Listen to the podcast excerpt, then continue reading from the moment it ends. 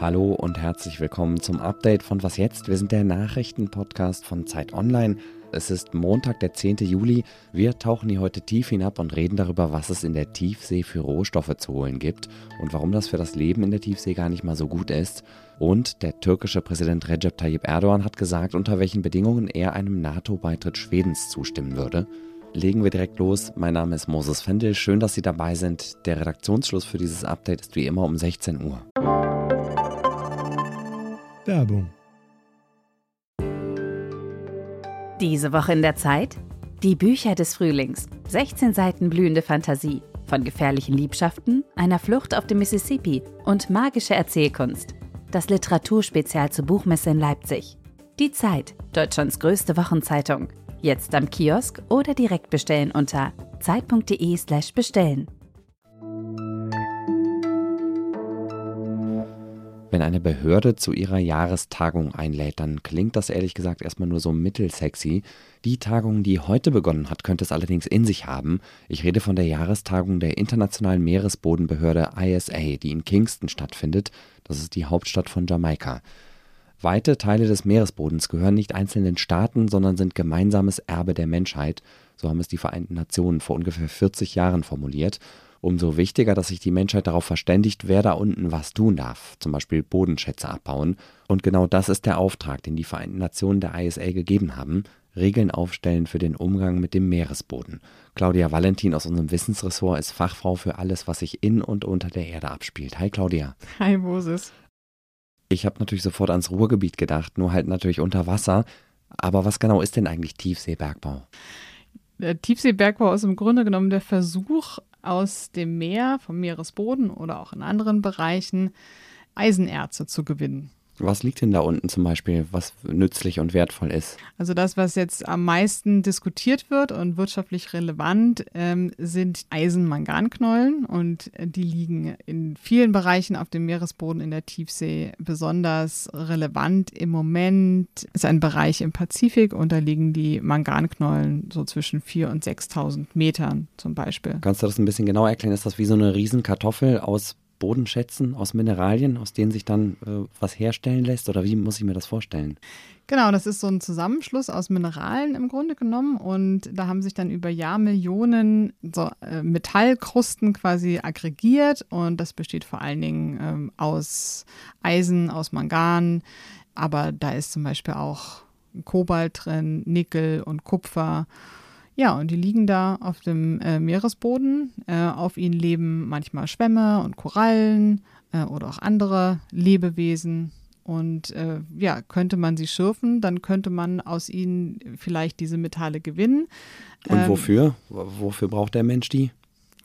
Ja, das sind ja äh, seltene Metalle und sehr gefragte Rohstoffe, die wir in sehr vielen elektronischen Geräten haben, aber wir brauchen sie eben auch für die Energiewende, weil beispielsweise Kobalt ja auch in Elektroautos verbaut wird, in den Motoren. Das heißt, der Tiefseebergbau könnte zumindest dazu beitragen, dass wir insgesamt einen ökologischeren Lebensstil führen, wenn ich das richtig verstehe, wenn wir es damit schaffen, die Energiewende und eben den Klimaschutz voranzubringen. Aber Bergbau, das wissen wir ja vom normalen Bergbau in Anführungszeichen an, auf der Erde hat ja meistens auch gravierende ökologische Folgen. Wie ist es denn beim Unterwasserbergbau? Welche ökologischen Probleme könnte der mit sich bringen? Ja, die, das ist die große Frage. Wir wissen es einfach nicht, weil wir nicht genug über die Tiefsee wissen. Die ist einfach äh, sehr wenig erforscht. Äh, es gibt da sehr viele Arten, die wir nicht kennen, sehr viele Lebewesen. Und man muss sich vorstellen, man äh, fährt dann da mit großen panzerartigen Kollektoren über den Meeresboden, saugt quasi die Knollen ein und alles, was darauf und darunter lebt. Es werden dann die Sedimente aufgewirbelt. Äh, Wie mit so einem riesen Staubsauger oder so?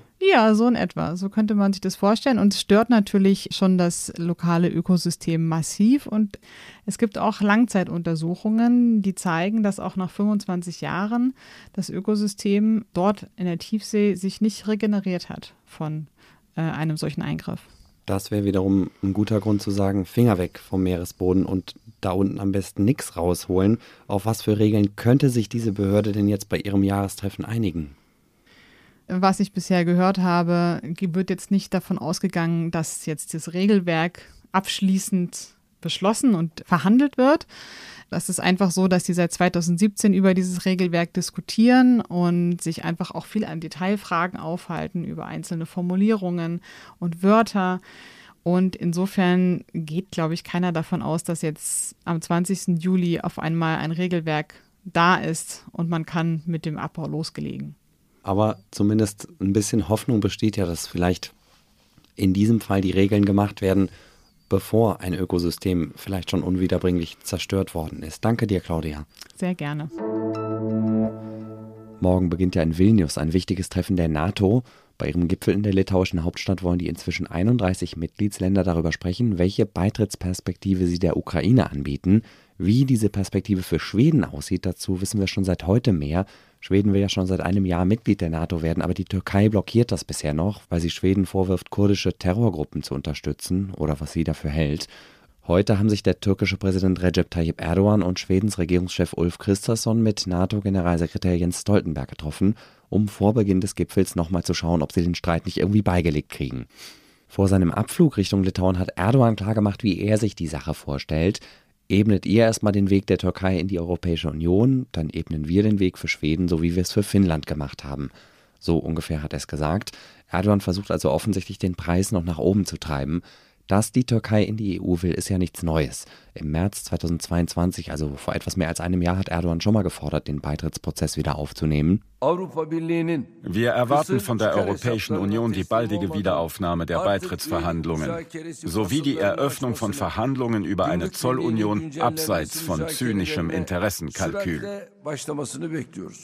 Begonnen hat die EU die Beitrittsgespräche mit der Türkei schon vor 18 Jahren. Dieser Prozess ist allerdings vor ein paar Jahren wieder gestoppt worden, und zwar unter anderem deshalb, weil die türkische Regierung auf den Putschversuch im Sommer 2016 mit heftigen Repressionen reagiert hat und zum Beispiel massenhaft Menschen ins Gefängnis geworfen hat.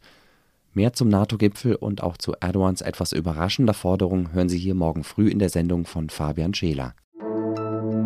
Kurz vor dem Redaktionsschluss kam die Meldung, dass sich Bund und Länder in den wichtigsten Punkten auf die geplante Krankenhausreform geeinigt haben.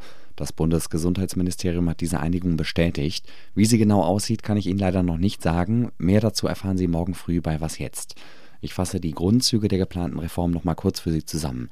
Bundesgesundheitsminister Lauterbach wollte, dass nicht mehr alle Krankenhäuser alles anbieten, sondern seltene und schwierige OPs sollten nur noch in größeren Kliniken stattfinden, die mehr Erfahrung damit haben.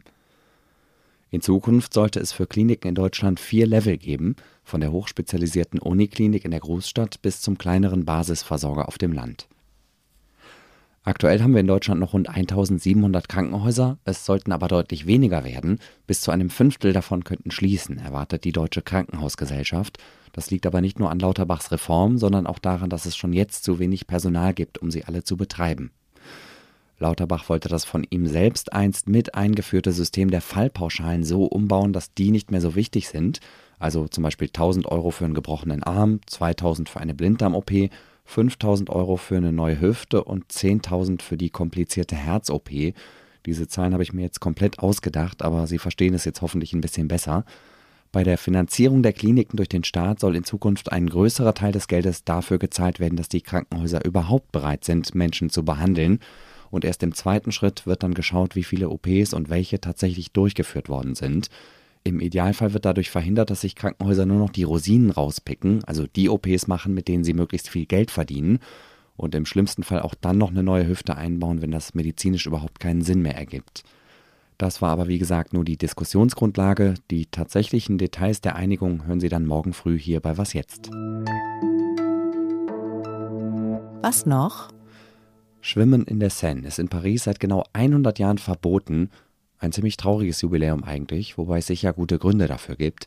Einfach trotzdem reinhüpfen ist, glaube ich, keine gute Idee, denn die Wasserschutzpolizei patrouilliert, um sicherzustellen, dass sich alle an das Verbot halten. Schon bald soll sich das aber ändern, denn in den kommenden zwei Jahren sollen an drei Stellen im Fluss Badestellen eingerichtet werden. Die Stadtverwaltung sagt, dass die Wasserqualität dafür ausreichend oder sogar ausgezeichnet ist finde ich natürlich super und blicke als Berliner einmal mehr neidisch nach Paris. Allerdings habe ich auch gelesen, dass die französischen Behörden in den letzten sieben Jahren fast anderthalb Milliarden Euro investiert haben, um das Schwimmen in der Marne und der Seine wieder zu ermöglichen. Und es wäre doch schlimm, wenn sie ihr Ziel verfehlt hätten, nachdem sie so viel Kohle reingesteckt haben. Wir sind am Ende dieser Sendung, aber machen Sie sich nichts draus. Morgen beginnt der Tag mit Fabian Scheler und was kann es Besseres geben? Zwischendurch können Sie uns gerne eine Mail schreiben an wasjetzt.zeit.de. Da können Sie alles loswerden. Lob, Fragen, Kritik oder Anmerkungen zu dieser Sendung. Ich bin Moses Fendel. Danke fürs Zuhören und einen schönen Abend.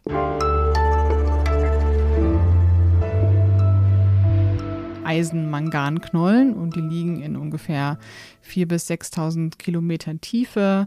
Da gibt es einen Bereich zum Beispiel im Pazifik, wo besonders viele davon liegen. Stopp, nochmal 4.000 bis 6.000 Meter, nicht Kilometer. So, also das ah.